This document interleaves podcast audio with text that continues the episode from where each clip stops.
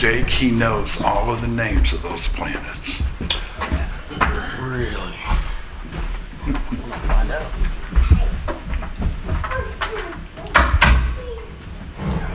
The next day again, John was standing with two of his disciples, and he looked at Jesus as he walked by and said, Behold, the Lamb of God. The disciples heard him say this, and they followed Jesus. Jesus turned and saw them following and said to them, What are you seeking? And they said to him, Rabbi, which means teacher, where are you staying? He said to them, Come and you will see. So they came and saw where he was staying. And they stayed with him that day, for it was about the tenth hour. One of the two who heard John speak and followed Jesus was Andrew, Simon Peter's brother.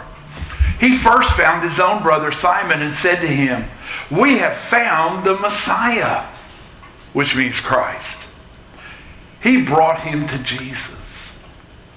Jesus looked at him and said, You are Simon the son of John. You shall be called Cephas, which means Peter. The next day, Jesus decided to go to Galilee. He found Philip and said to him, Follow me. Now, Philip was from Bethsaida, the city of Andrew and Peter. Philip found Nathanael and said to him, We have found him of whom Moses in the law and the prophets also wrote, Jesus of Nazareth, the son of Joseph. Nathanael said to him, Can anything good come out of Nazareth? Philip said to him, Come and see.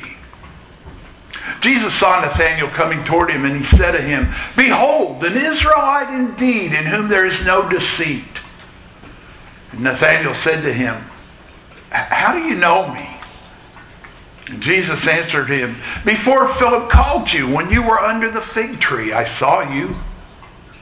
Nathanael answered him, Rabbi, you are the Son of God. You are the King of Israel. Jesus answered him, Because I said to you, I saw you under the fig tree, do you believe? You will see greater things than these. And he said to him, Truly, truly, I say to you, you will see heaven opened and the angels of God ascending and descending on the Son of Man. May God bless his reading, or our reading of his word this morning.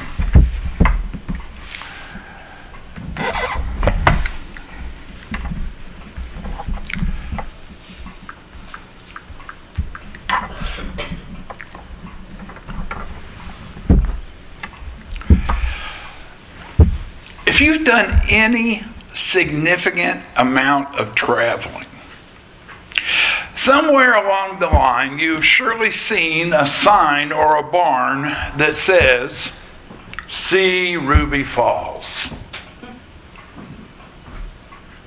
Now, let me ask you, why not read about Ruby Falls? Or even watch this documentary about Ruby Falls. Why is it so important beyond the business aspect of the entrance fee, of course? Why is it so important to actually see the falls with your own eyes? To hear the water cascading down? To feel the coolness of the air in the cave? Because only in actual experience can intellectual knowledge be resolved. And since the senses are our ultimate among our mental powers, either we contact reality through them or we never contact it at all. And even when we read, the memory of what we have actually experienced at some time in the past is what is stimulating our senses anew. Sensation is the only intuitive knowing accessible to us. An experience everywhere confirms it, and abstract knowledge also demands it. The mind, would be powerless to infer the existence and attributes of anything if we didn't have that data of sense. What we have seen, what we have heard, what we have touched, what we have tasted, or even picked up through what we smell. I'm reminded of the story of the young man who was introduced to an elephant. And uh, he reached out and touched the side of, of the elephant. And he said, Of course it's an elephant because of how big it is. Blind, couldn't see. But now the data, the sense perception, was confirming what he had in fact been taught and told about what an elephant looked like. We have to see Ruby Falls to appreciate the beauty to the fullest extent. And so let me remind you once again of John's purpose statement. Now, Jesus did many other signs in the presence of the disciples, things that could be seen blind men leaping, heard deaf men speaking, smelled the stench of death as Lazarus came forth out of the tomb. And why? So that we can believe that Jesus is the Christ, the Son of God, and that by believing we can have abundant life. My friend Jonathan Pennington has written a book, and the book's simply entitled Come and See The Journey of Knowing God Through Scripture. In the introduction to the book, Speaking of the invitation we heard in our text for today, Jonathan writes this This same invitation to come and see, to taste and delight in God, is found throughout the Bible. The goal of reading the scriptures is not merely to gain knowledge about God or to learn certain beliefs and behaviors. The real aim in reading Scripture is to see and know God Himself. I saw a little meme, GIF, post, I don't know what you call those things. I just know they appear. And it said, Remember, the devil is a believer, he's just not a disciple.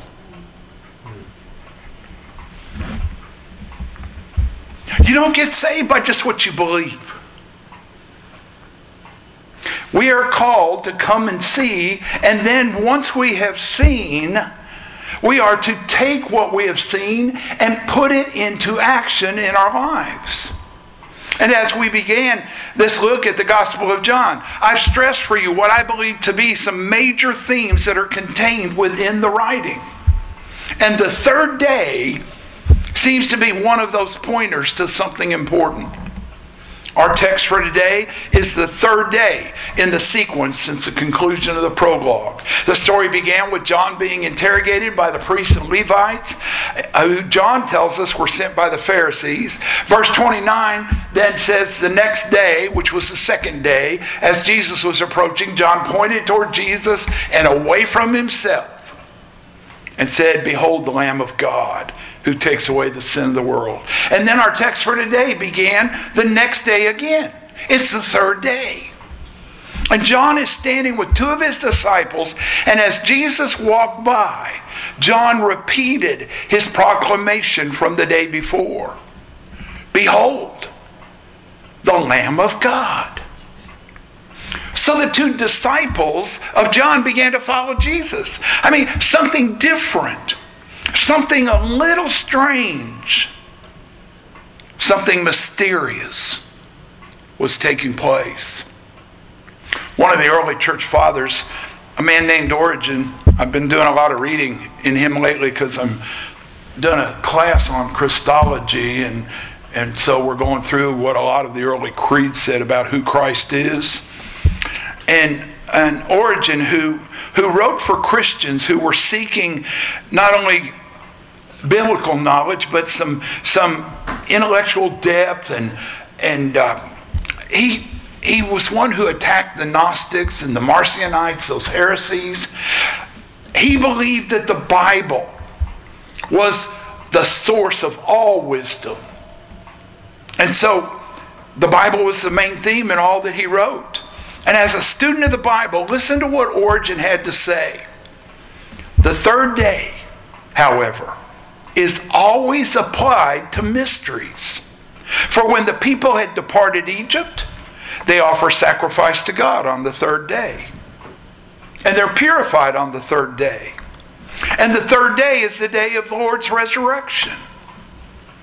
And many other mysteries also are anticipated in this day. And it was to such a mystery that Jesus issued his invitation. This is the third day of the story and the first day of, of Jesus' ministry. Graham Kendrick has written a poetic piece called Come and See uh, that includes the phrase, Come and see, come and see, come and see the King of Love. See the purple robe and crowns of thorns he wears. There are many invitations to look.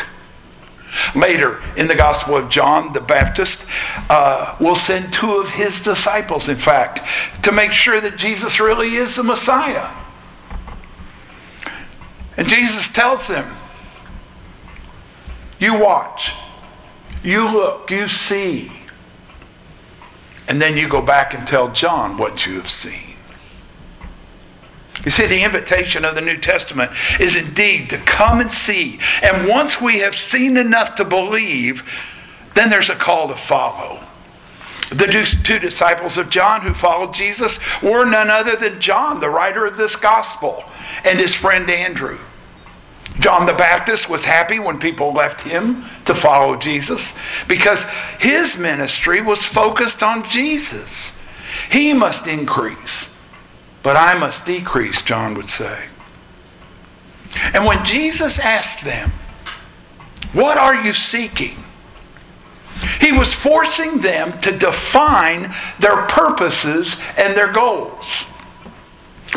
Were they looking for a revolutionary leader to overthrow Rome?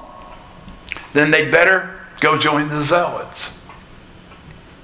Little did Andrew and John realize that day how their lives would be transformed by the Son of God. And so, where are you dwelling? They're trying to get more information about who Jesus is. It also might have suggested, you know, if you're too busy now, we can come back later. But Jesus invited them to spend the day with him. And no doubt, he told them something about his mission. He revealed their own hearts to them and he answered their questions. And both of them were so impressed that they found their brothers and brought them to Jesus. Andrew found Simon. John brought James. Peter, Andrew, James, and John the four that would become the inner circle through the remainder of Jesus' ministry. By the way, whenever you find Andrew in John's gospel, he's bringing somebody to Jesus. His brother here, he's the one that brought the lad with the loaves and the fishes in John 8 6. He's the one who brought the Greeks who wanted to see Jesus in John 12. No sermons are ever recorded that Andrew gave. But he certainly preached some pretty great sermons by his actions, didn't he? By bringing others and being a personal soul winner. One of the first calls to follow was the call to follow the Messiah. Come and you will see where I am staying, but, but it involved more. Because these two disciples would repeat the same call to their brothers Come and see that we have found the Messiah. That was the witness Andrew gave to Simon. Messiah is a Hebrew word that means anointed. The Greek equivalent is the word Christ. So Christ isn't Jesus' last name. Christ is the title. Jesus, the anointed one. To the Jews, It was basically the same as the Son of God.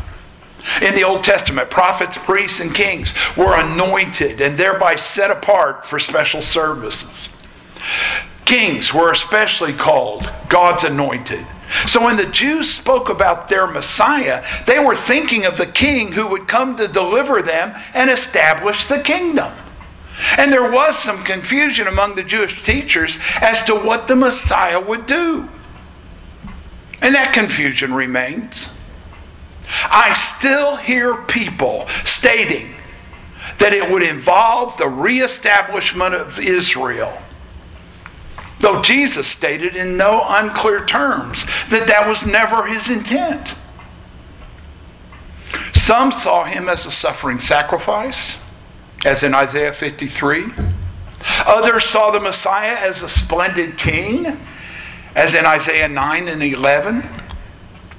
Jesus had to explain, even to his own followers, that the cross had to come before the crown, that we must suffer before we could enter into his glory. And whether or not Jesus was indeed the Messiah was a crucial problem that challenged the Jews in that day. Simon's interview with Jesus changed his life. It also gave him a new name. Peter in the Greek, by the way, Cephas, it's a word that means boulder.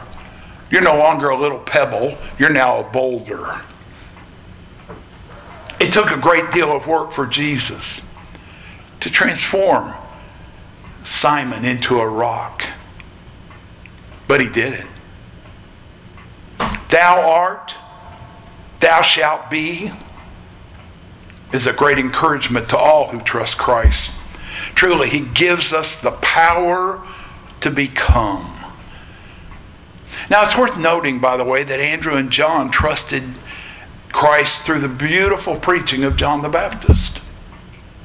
And it's also important that Peter and James came to Christ because of the compassionate personal work of their brothers.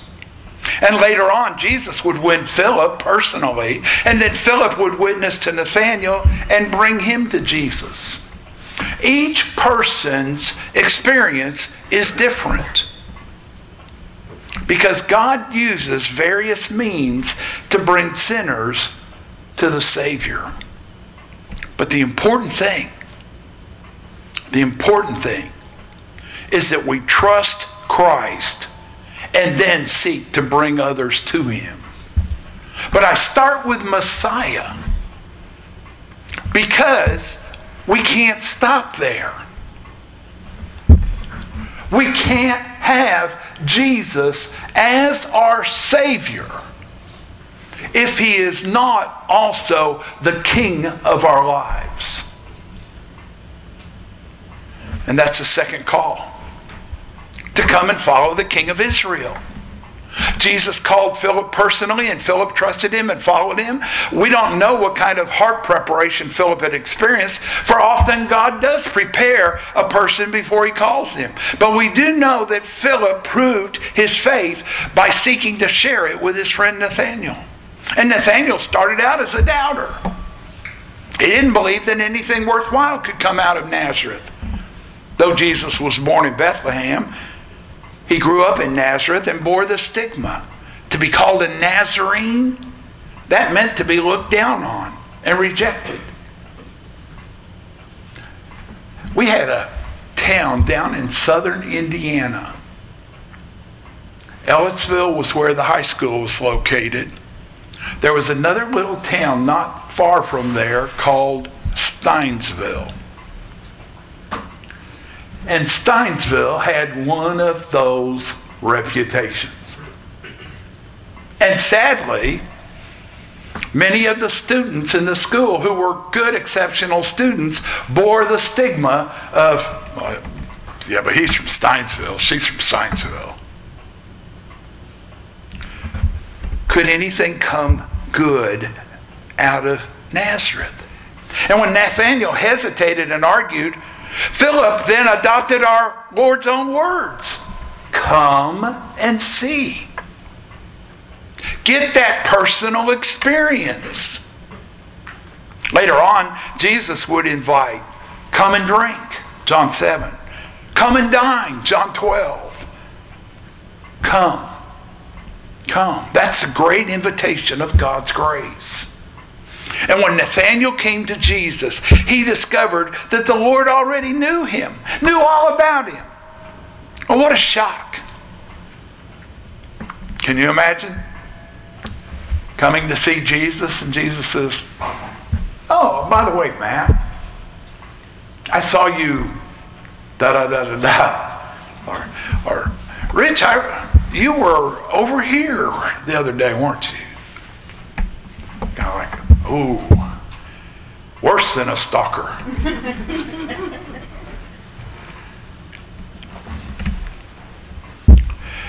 By calling him an Israelite in whom is no guile, Jesus was certainly referring to Jacob, the deceiver, the ancestor of the Jews, a man who used guile to trick his brother, his father, and his father in law.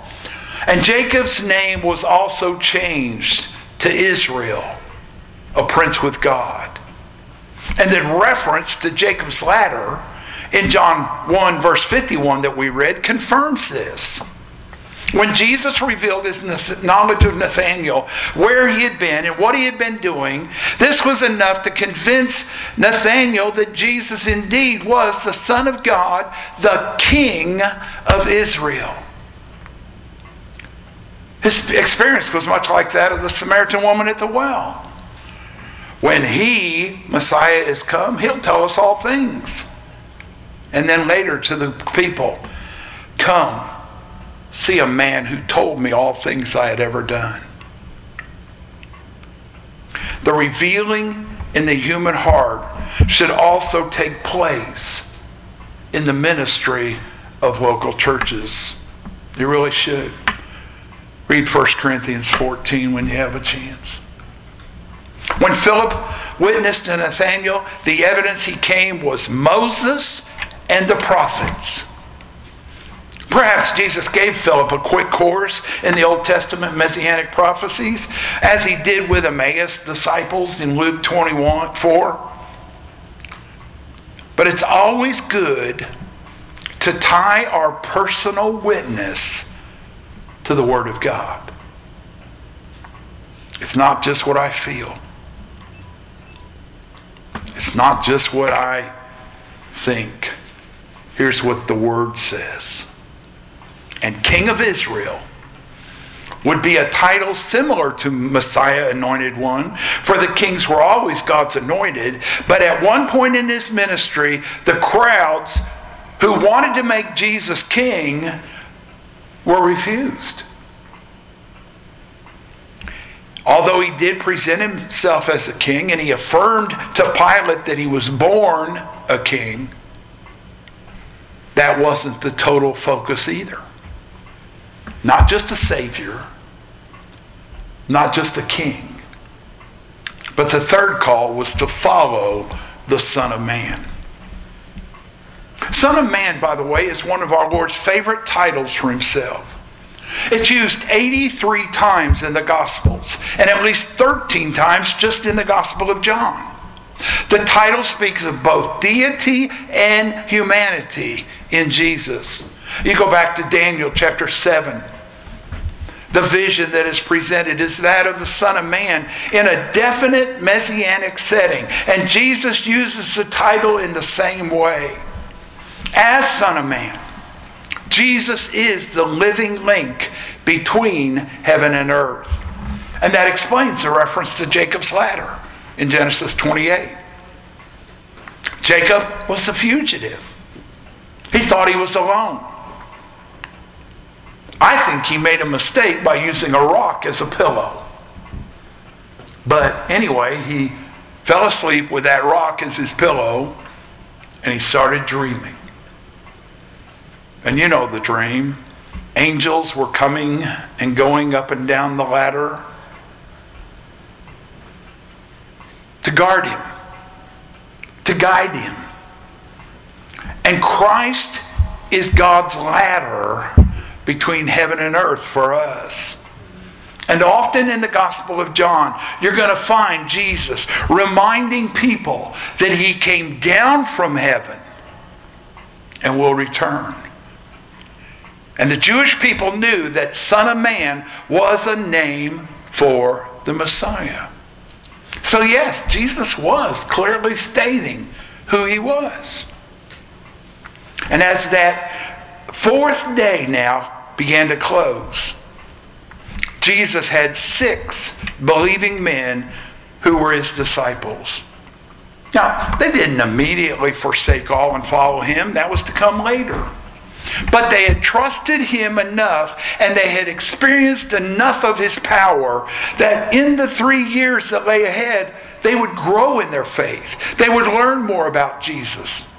And yes, even on the day of, that he ascended, they said, Is this the day that you're going to restore the kingdom to Israel? And I just have this mental picture of Jesus dipping his head. It's not about the nation of Israel. And uh, I would challenge you to listen very closely to anybody who wants to talk that stuff. Jesus said, My kingdom is not of this world. Jesus of Nazareth is God in the flesh. And when Philip called him the son of Joseph, he wasn't denying Jesus' virgin birth or divine nature. That was merely his legal identification. For a Jewish person was identified according to who his father was. The witness of this entire chapter is clear. Jesus of Nazareth is God come in the flesh. The witness of the gospel will be just who Jesus really is the Messiah, the King of Israel, the Son of Man, and the Word that was in the beginning with God and was God. God is here. So, what's my challenge? Well, my challenge for you this morning is to realize that as we hear the call to follow, it's not just an emotional gut level feeling, but it's a call informed by Scripture. The call was to see what they had found, and that they had found him of whom Moses in the law and also the prophets wrote. Even Jesus, when he is telling the disciples on the road to Emmaus who he is, what did he do? He went back to the Old Testament and used the scriptures. On our journey to come and see we need to realize, as Pennington has written, that the primary means of guidance for our journey is Holy Scripture, illumined by the Holy Spirit. Let's be people of the book.